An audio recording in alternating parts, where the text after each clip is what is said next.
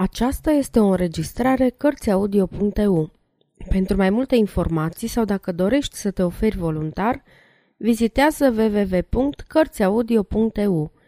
Toate înregistrările Cărțiaudio.eu sunt din domeniul public. Ioan Slavici Moara cu noroc Capitolul 15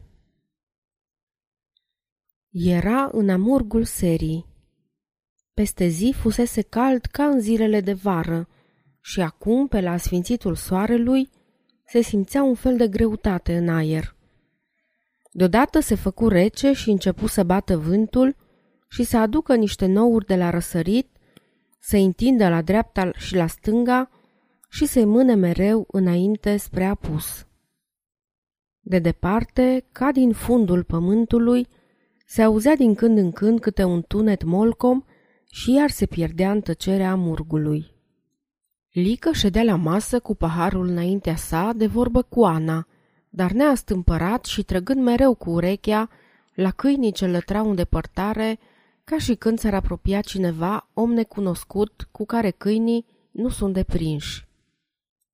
Șerparul plin de galbeni, pe care îl deschisese câtva timp după plecarea lui Ghiță, era aruncat jos la picioarele patului.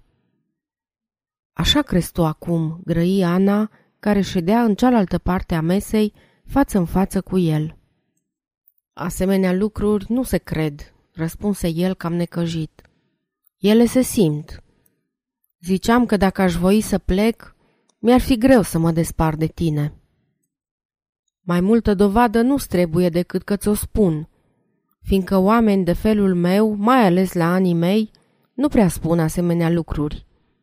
Dar, adause el, lumea mă socotește om rău la fire, pentru că știu să mă stăpânesc în toate împrejurările.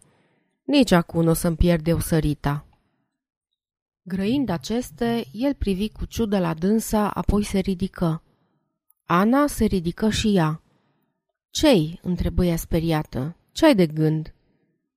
Eu mă duc," răspunse el și scoase traista cu scule din dosul lăzii. Nu pot să te duci și să mă lași pe mine singură și așa cum sunt. Trebuie să mă duc și nu vreau să rămân, zise el punându-și pălăria în cap.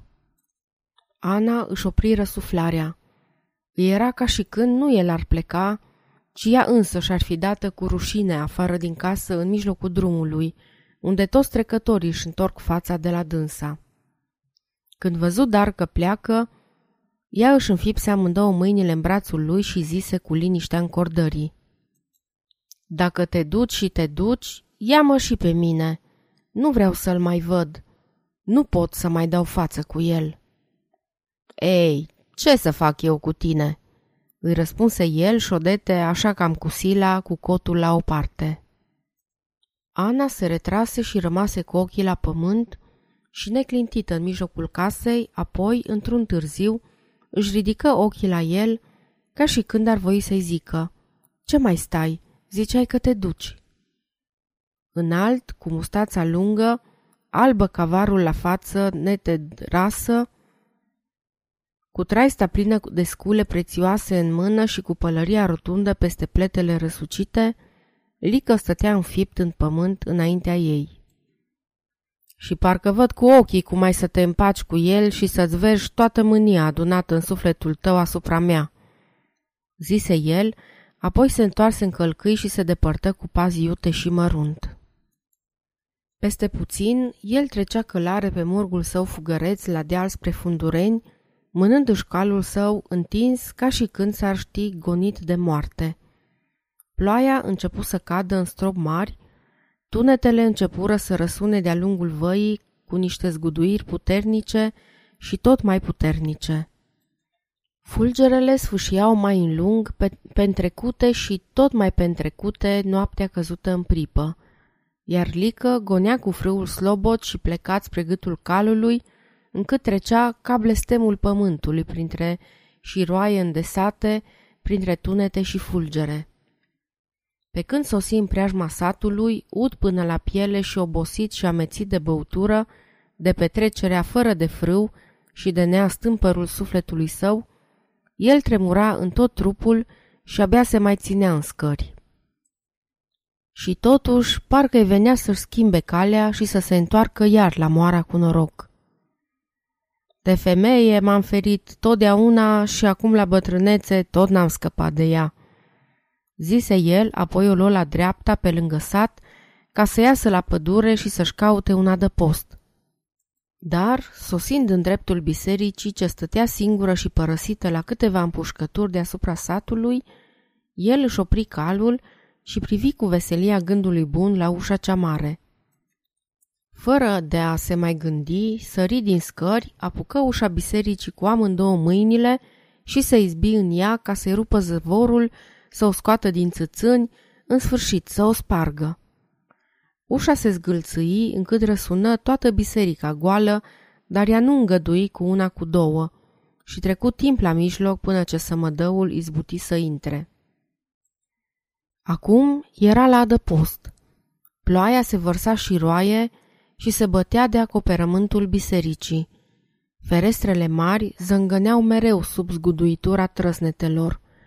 Fulgerele luminau într-una chipurile sfinților ce priveau țintă cu ochii lor nemișcați la omul abătut din cale care venise să tulbure liniștea sfântului locaș.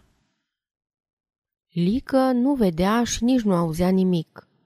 El trecu ducându-și calul de căpăstru spre altar, își legă calul de strana de, de la dreapta, apoi intră să-și caute în altar ceva, o haină preoțească, vreun stihăr, în sfârșit o acoperitoare pe care să o ia peste sine – și alta pe care să o arunce pe cal, căci bietul dobitoc tremura de frig.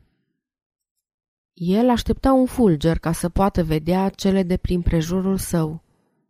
Erau niște țoale pe un cuier la dreapta, era acoperitoarea de pe altar și erau perdelele mari de la ușa din mijlocul altarului.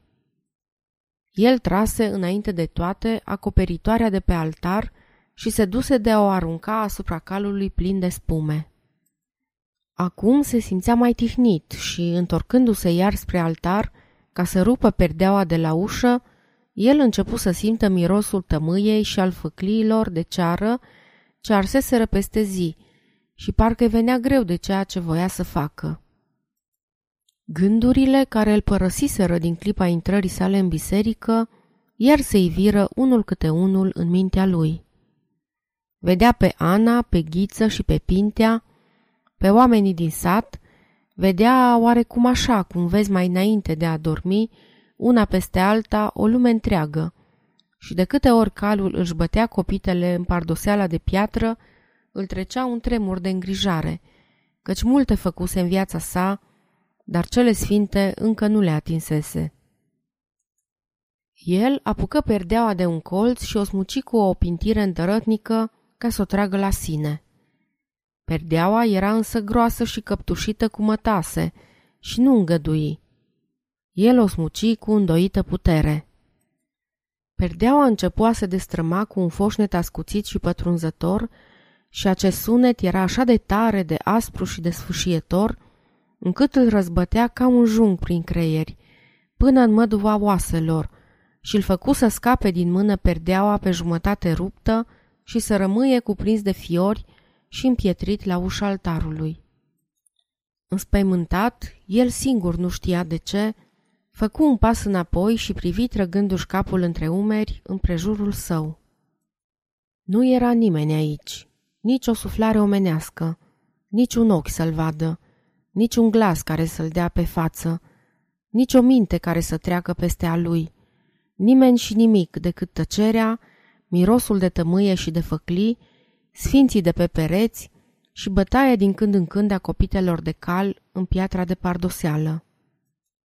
Era însă un gând care aici trebuia să-i vină oricărui om, că este o putere tainică ce lucrează prin oameni și le luminează mințile, că toate vin de la această putere, pe care nimic nu o covârșește, pentru că ea pune șirul întâmplărilor prin care trece omul. Dumnezeu era acela care îl scăpase de atâtea primejdii. Dumnezeu îi lumina mintea și întuneca pe acelorlalți. Cu Dumnezeu n-ar fi voit să se strice. Dar nu. El voia să aibă perdeaua, voia să o taie cu cuțitul ca să nu-i mai foșnească în urechi. Însă cuțitul rămăsese în șerpar. Șerparul meu!" țipă el tare și sfâșietor, încât calul sări sperios la o parte. Șerparul meu!" strigă iar și începu să se pipăie mereu la trup, ca și când i-ar fi arzând cămașa pe el, să se dea pas cu pas înapoi, până ce nu ieși din altar spre mijlocul bisericii. Îi era frică, încât îi venea să se arunce pe cal și să meargă și să fugă mereu până ce nu va scăpa de el. Însă Dumnezeu e pretutindenea, fiindcă pretutindenea, în tot locul și în toate timpurile, soarta omului atârnă de întâmplări a căror tainică legătură el cu mintea lui mărginită nu poate să o cuprindă. Afară tuna și el se cutremura la fiecare trăsnet. Afară fulgera și fiecare fulger îi trecea ca un fior prin inimă. Icoanele sfinților îl priveau și el stătea împietrit sub ele, căci oriunde s-ar fi dus, el tot acolo rămânea. El își puse mâinile în cap, își rupse în urmă baierile cămășii. Îi venea să-și scoată inima din piept, îi venea să se repeadă cu capul în zid, ca să rămâie sfărâmat la treptele altarului. Dar el nu putea să moară. De nimic nu era mai frică decât de moarte. Ar fi voit să trăiască mult și lung, cât ține lumea, ca să scape de viața cealaltă. Și o hotărâre aspră îi cuprinse mintea. Unul câte unul, strigă el ridicându-și mâna dreaptă în sus. Unul după altul, om cu om, toți trebuie să moară, toți care mă pot vinde, viață cu viață trebuie să se stingă, căci dacă nu i omor eu pe ei, mă duc ei pe mine la moarte. Grăind aceste, el se repezi pe cal, ieși călare pe ușa cea spartă, se întoarse spre pădure, dete un ocol, intră din altă parte în sat, trecu de-a lungul uliței până la casa preotului și bătu la portiță. Era cam pe la nouă ceasuri și popa ședea încă la masă, când auzi bătaia în portiță și ieși. Să mă ierți, părinte," îi zise el, dar viu cu grabă. Astăzi, chiar în ziua de Paști, mi-a pierit o parte dintr-o turmă." Mulți oameni răi sunt pe fața pământului," răspunse preotul cuprins de mâhnire sufletească. Și te rog, urmă Lică fără să mai țină seama de vorbele preotului, n-ai văzut cumva pe rău trecând pe aici? Nu. Atunci mănânc ceva, apoi mai dau o raită prin pădure și încă mâine de cuzor sunt la Ineu, unde cred că va fi plecat și el.